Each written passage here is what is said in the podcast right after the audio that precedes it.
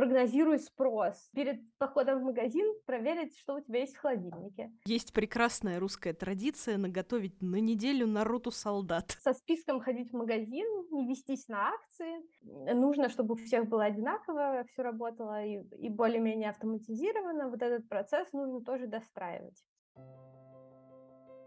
В случае необходимости инструкции для трудных жизненных ситуаций от экспертов НКО. Добрый день, дорогие друзья! С вами подкаст «В случае необходимости», в котором мы вместе с экспертами из некоммерческих организаций обсуждаем самые разные непростые жизненные ситуации и предлагаем вам план действий на случай, если вы в такой ситуации оказались. Меня зовут Женя Гулбис, я продюсер подкастов «Центр Благосфера», а в гостях у нас сегодня Александра Кумпан, исполнительный директор АНО Фудшеринг, и побеседуем мы сегодня вместе о том, что, собственно, такое фудшеринг и как научиться не выбрасывать еду и не производить огромное количество пищевых отходов, а делиться едой с теми, кто в этом нуждается. Александра, здравствуйте. Добрый день. Ну, давайте начнем с основ, потому что, может быть, э, не всем понятен этот термин, да, может быть, не все понимают, что такое фудшеринг. Давайте поясним, это что. Да, если кратко, фудшеринг — это сервисы по спасению еды. Э, то есть это такие организации, которые помогают продуктам найти своего потребителя. Э, особенность фудшеринг-сервисов в том, что они работают с продуктами, которые по каким-то причинам остались нереализованными. Часто это продукты с подходящим сроком годности. И mm-hmm. поэтому задача фудшеринг-сервиса как можно быстрее этот продукт все-таки конечному потребителю доставить. Понятно, что за то, что у продукта супер ограниченный срок годности полагается какая-то скидка или вообще в некоторых mm-hmm. случаях он достается бесплатно. Э, но вот задача фудшеринг-сервиса, по сути, фудшеринга в целом, э, как явление, да, сделать так, чтобы продукт был использован по своему прямому назначению, а не отправился на помойку. Угу. А вот э, такую точку зрения слышала. Ну, еду-то выбрасывать не страшно, мол, она же разлагается, чего там такого. А, вот почему это не так? Почему все не так просто? Давайте это тоже как-то поясним, потому что, ну, вот правда, честно, мне такое говорили. Чувствую, что что-то в этом есть неправильно, и, наверное, что-то, ну, как-то как посложнее эта проблема на самом деле выглядит. Вот поясните, пожалуйста. Ну, как минимум, э, даже с точки зрения каких-то морально-этических норм выбрасывать еду как-то э, совсем нехорошо. Неловко как-то, да. Учитывая, сколько ресурсов было потрачено на то, чтобы ее произвести, э, доставить в магазин, дальше забрать из магазина в холодильник. Проблема пищевых отходов довольно острая. Ежегодно в России выбрасывается порядка 18 миллионов тонн еды на уровне домохозяйств Э, и ритейла. Колоссальный объем. В 94% случаев все эти отходы отправляются на полигоны. Все, что вы нехорошее знаете о мусорных свалках, неприятный запах, загрязнение окружающей среды, почвы, воды, воздуха, это все пищевые отходы. В этом виноваты. Действительно, они, конечно, разлагаются. И быстрее, чем все остальные фракции. Для того, чтобы это разложение происходило корректно, нужны специальные условия, в том числе доступ кислорода и так далее. Такого на обычных свалках нет. И действительно, один из а, вариантов утилизации пищевых отходов – это компостирование. Промышленное компостирование, оно в России еще не так развито, хотя в эту сторону мы идем, и появляются какие-то новые мощности по переработке пищевых отходов путем компостирования, но пока это скорее исключение, чем правило. А как, собственно, с фудшерингом обстоят дела в России? Насколько это популярная сейчас альтернатива выбрасыванию еды? Э, как вообще эта сфера развивается? Развивается? Честно говоря, пока это скорее э, новая и такая не совсем естественный способ сделать так, чтобы пищевые отходы не образовывались. Моя персональная мечта, чтобы э, когда я говорила, что я работаю в фудшеринге, меня не спрашивали, что это, э, все уже знали, и что фудшеринг, в принципе, стал нормой жизни, но пока это скорее такая диковинка. Вообще, не развилась привычка. Да, да, э, фудшеринг в России появился где-то в 2015 году, возникло сразу несколько mm-hmm. проектов. За это время, то есть последние семь лет, э, фудшеринг развивался, появлялись какие-то сервисы, закрывались. А сейчас на самом деле осталось совсем немного организаций, которые фудшерингом занимаются.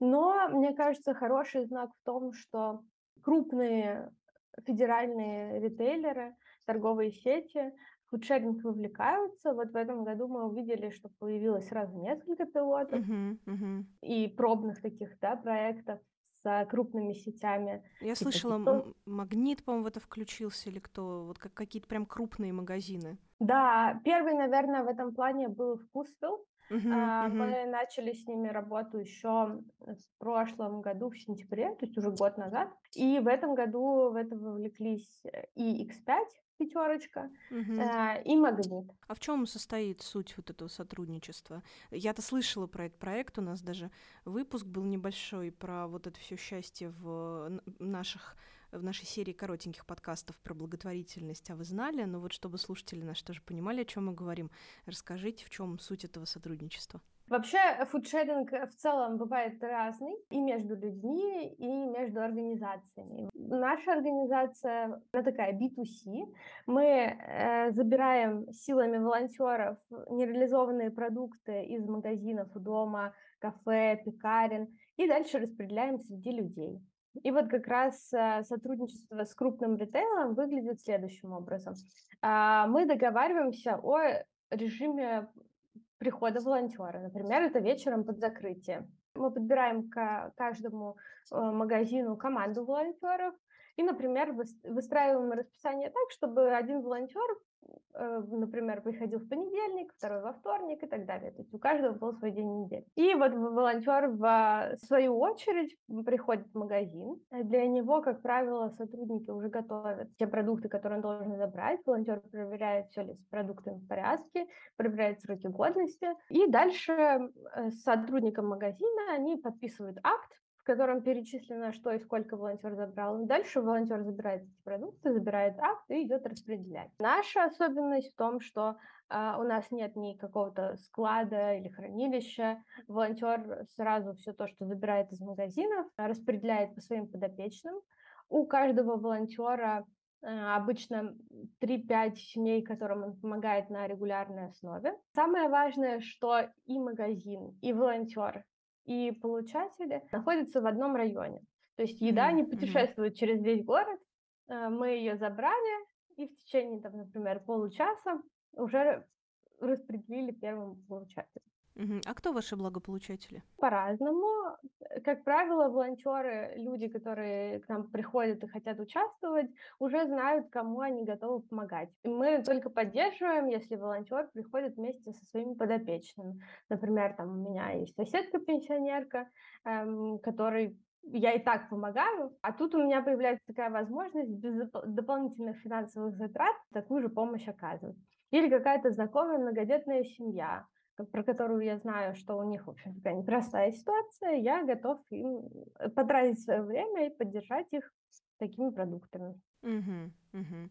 Ну, то есть к вам уже приходят такие вот инициативные люди, которые, э, у которых есть опыт в благотворительной сфере. Ну, это здорово. Это прям вс- всем бы таких опытных волонтеров. Это очень классно, правда.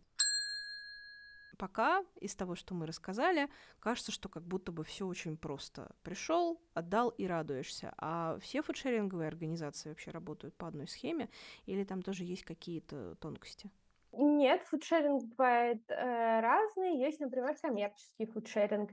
Это вот один из немногих сервисов, который уцелел. Он называется DoggyBag. Для того, чтобы в нем участвовать, не нужно быть каким-то супер социально ответственным или там иметь много времени и так далее, а можно попробовать самому быть как бы получателем этих продуктов. У DoggyBag как бы цель такая же, да, сделать так, чтобы продукты, которые уже произвели, э, не оказались на помойке. И они делают таким оригинальным способом. Через приложение организации, которые подключены к этому сервису, выставляют такие секретные предложения.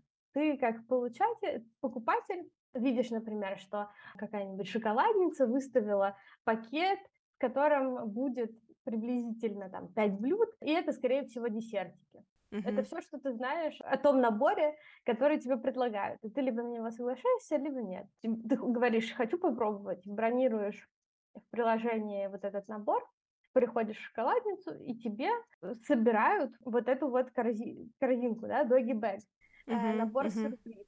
На момент, когда вы бронируете через приложение вот этот пакет, даже сотрудники ресторанов не знают, что, вы туда, что они туда вам положат.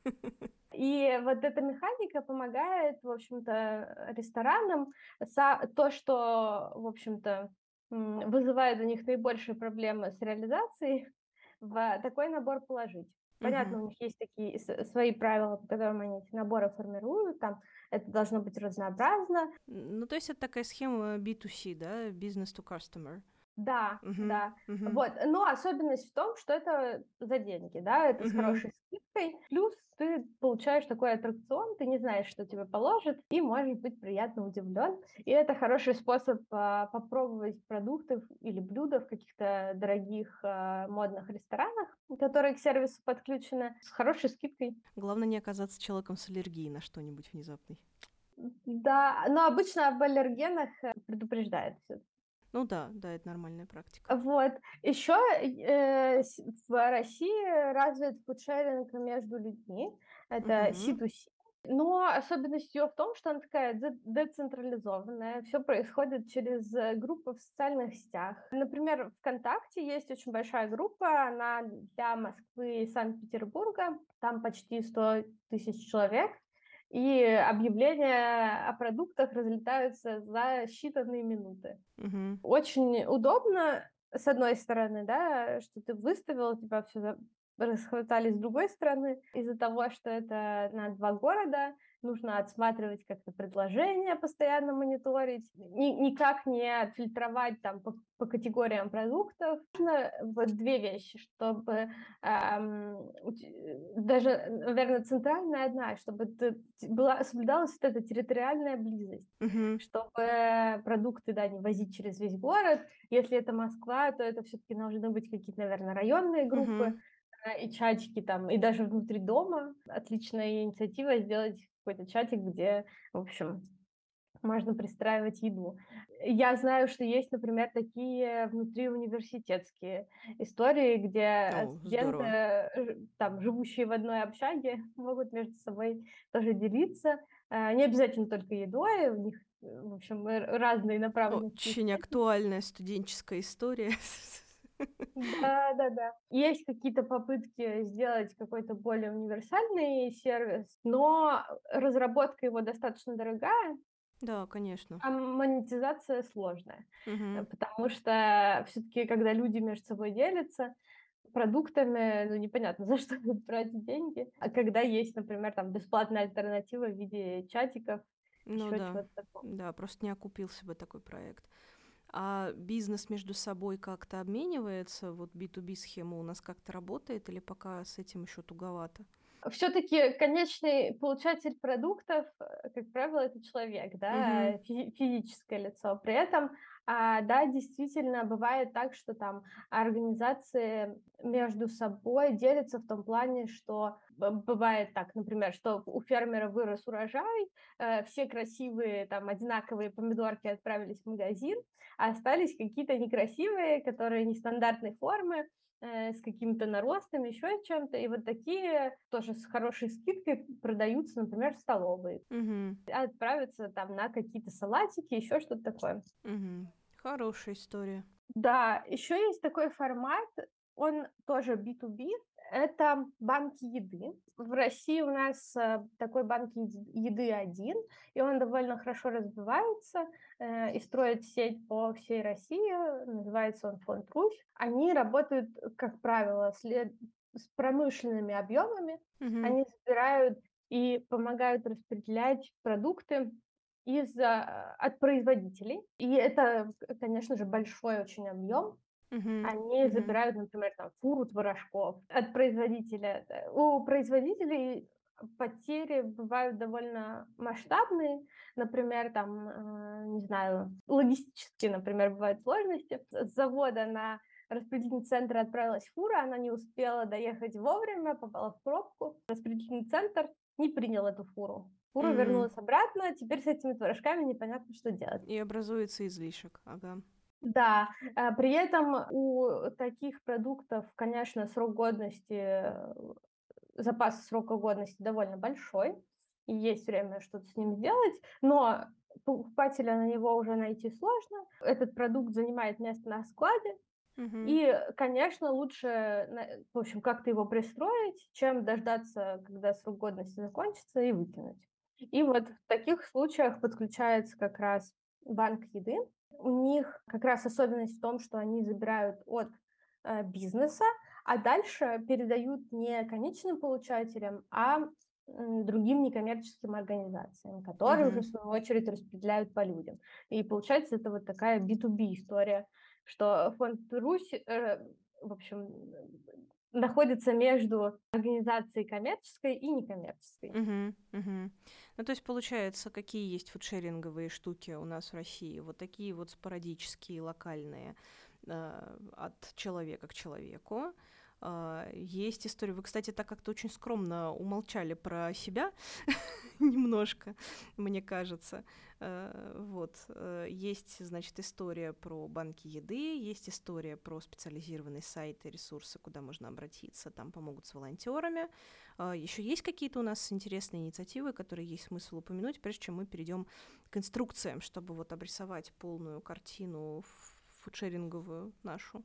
Ну, наверное, по основным проектам мы прошлись. Есть история про то, что продукты в некоторых случаях э, отправляются на корм животным, но это не имеет отношения к фудшерингу, это просто, в общем, один из способов снизить объем отходов, отправляемых на свалку. Ну да, мы уже говорили про компостирование, можно зверушек покормить, а можно от человека к человеку или от компании к человеку. Хорошо. А, кстати, вот еще какой вопрос хотела задать, чуть про него не забыла. А какими продуктами чаще всего обмениваются? Есть ли какие-то категории, которые попадают вот под это дело чаще, чем другие, не знаю, там в силу срока годности, в силу сложности производства или там логистики перевоза, в общем, есть ли какая-то такая статистика? Чаще всего выбрасываются такие категории э, овощи, фрукты, молочные продукты, хлеб и хлебобулочные изделия. И вот как раз они больше всего как раз для фудшеринга подходят, Мгм. э, и фудшеринг для них востребован, потому что, в общем, для них эта проблема э, актуальна. Мгм. Мгм. Еще, конечно, фудшеринг в некоторых случаях э, распространяется на готовую еду. Уже упомянутый Доги Бэк этим занимается. Мгм. Мы, как организация с готовой едой, работаем только с упакованной, Мгм. на которой Мгм. понятно, когда ее произвели, когда у нее закончится срок годности. Ну, то есть, если вдруг уже там, не знаю, какие- какие-нибудь распакованные помидорчики, э, было там, не знаю, шесть штучек, осталось три уже не нужно, это уже все. Или не все. А с помидорчиками история проще. У продуктов, эм, у овощей и фруктов срока годности как такового нет, по сути. Мгм. А, И их, в общем, пригодность э, определяется по внешнему виду. Мгм. Мгм. Это могут быть там какие-то потемнения на кожуре, подгнивший бачок, еще что-то такое. Вот по, каким причинам овощи и фрукты, в общем, оказываются на помойке. Э, Мгм. И часто действительно с овощами и фруктами такая история, их отбирают действительно по внешнему виду, а не по каким-то там питательным характеристикам. И э, там э, для особенно дорогих магазинов или доставок еды очень важно, чтобы продукт был безупречен, э, без каких-либо точечек, пятнышков и так далее. И даже Мгм. вот при появлении малейших каких-то отклонений от идеального глянцевого яблочка, этот продукт уже оказывается, в общем, списанным. Мгм. Мгм. Вот. Еще для фудшеринга, в принципе, хороши э, всякие сухие продукты, типа крупы, снеки, но э, они, в общем, гораздо реже снимаются с продаж, потому Мгм. что у них довольно большой запас срока годности. Какие-нибудь государственные инициативы были фудшеринговые? Потому что мы уже активно поняли, что в, этом, в этой сфере работают некоммерческие организации, да, бизнес иногда подключается ко всему этому счастью. Сами люди инициативные могут что-то делать. А какая-то вот оттуда поддержка была или пока нет? точки зрения государства и, в принципе, для развития фудшеринга есть ряд барьеров, Мгм. часть из которых связана с государственными системами. Мгм. И, по сути, сейчас никакой как таковой поддержки от государства нет. Мгм. Мгм. При этом бизнес очень громко говорит о том, что э, часть этих барьеров все-таки надо снять. То есть Мгм. не только, не только нет какой-то морковочки, которая поощряет бизнес за то, что они в фудшеринге участвуют, но и существуют некоторые барьеры, которые государство до сих пор не устранило, в Мгм. том числе налоговый барьер. Этот э, барьер заключается в том, что крупная организация вынуждена платить НДС М. в момент, когда она передает продукты на фудшеринг. Ого. Да, то есть помимо того, что ты, в общем, сделал хорошее дело, То есть ты, извините, я прям сейчас даже как-то так немножко удивилась. То есть ты эти продукты просто фактически взял и, и передал, да? То есть ты же их не продал, ты их просто передал. Но при этом ты еще с них заплатишь налог. Да, Класс! Какая прелесть! важно тут оговориться, что это, конечно, не для всех. То есть, Мгм. э, если мы говорим про какие-то небольшие там, магазинчики у дома, кафешки, пекарни, которые пользуются упрощенной системой налогообложения, для них э, НДС, в принципе, нет, они Мгм. с этим налогом не работают, и поэтому для них такого барьера не существует. Все-таки, да, надо понимать, что фудшеринг относительно новое явление, и у продукта из магазина до там, недавнего времени было всего два пути. Отправиться с покупателем домой или быть списанным и отправленным на свалку. Мгм. Фудшеринг — это относительно новый путь, который пока вот эти государственные системы еще не учитывают. Мгм. И дополнительно к этому у нового бизнеса возникает такой дополнительный процесс внутри, которого тоже раньше не было. И все крупные организации работают на сложных IT-системах, поскольку к- в крупной организации это может быть тысяча магазинов внутри. Нужно, чтобы у всех было одинаково, все работало и, и более-менее автоматизировано. Вот этот процесс нужно тоже достраивать. И поэтому подключение к фудшерингу для крупного ритейлера – это дополнительные инвестиции, в том числе в перестройку своей системы. Ну, собственно, теперь приступаем к инструкции. Мы э, посоветовались немножко, и Александра э, нам сейчас расскажет про то, как э, юридическому лицу включиться вот в этот фудшеринговый цикл и как физическому лицу тоже сократить объем пищевых отходов. Концепт и общий принцип один. По сути, он характеризуется тремя словами reduce, reuse, recycle. Если мы говорим про организации, то это, например, оптимизируй и планируй закупки, э, прогнозируй спрос, эм, делай скидку за продукты, которые, у которых заканчивается срок годности. То есть делай так, чтобы до момента, когда срок годности подходит к концу, этих продуктов практически не оставалось. Дальше следующий этап реюз, да, и в этом плане фудшеринг это такой способ повторно использовать, дать Мгм. продукту вторую, второй шанс. И для юридических лиц в этом плане важно передать продукты на фудшеринг, сделать так, чтобы они все-таки достались людям. Если уже и на такой стадии, что продукт для людей не пригоден, а, окей, можно передать на корм животным. Следующий этап это уже все-таки утилизация и прав- правильная утилизация для пищевых отходов это компост. А, В случаях юридических лиц промышленное компостирование, переработка в удобрение, в биогаз, а все-таки не отправление на свалку. Если мы говорим про людей, а, опять же, с точки зрения а, обращения с продуктами нужно тщательно планировать покупки. Перед походом в магазин проверить, что у тебя есть в холодильнике. Может быть, завести отдельную полку для продуктов, у которых срок годности заканчивается. И всегда Мгм. знать, что с этой полки я могу, э, например, завтра в яичницу вот эту колбасу бросить, потому что у Мгм. нее, в общем, срок годности закончится. Со списком ходить в магазин, не вестись на акции. Если все-таки что-то осталось, то, что ты не, смо- не уже, там, не знаю, наготовил э, кастрюлю супа и не можешь с ней никак справиться, На неделю. Как э, есть прекрасная русская традиция наготовить на неделю на роту солдат. да, Ну, во-первых, в следующий раз, может быть, подумать приготовить меньше. Да, взять поменьше кастрюльку, например. У нас просто в семье реально была такая история, когда была привычка готовить много, и потом не знать, что с этим делать. Уменьшали объем кастрюлек. Тоже хороший лайфхак. Если все-таки суп остался, есть его уже нет сил, ну, можно э, предложить соседям, например. Да, почему а, нет? Поделиться.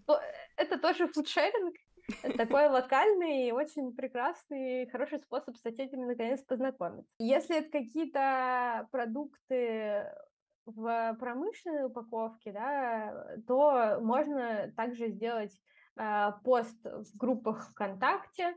Ну, то есть помониторить вот эти вот группы, да, которые занимаются фудшерингом, те самые локальные, посмотреть, что в твоем районе есть, и им маякнуть, мол, здравствуйте, мне надо кому-то это распределить.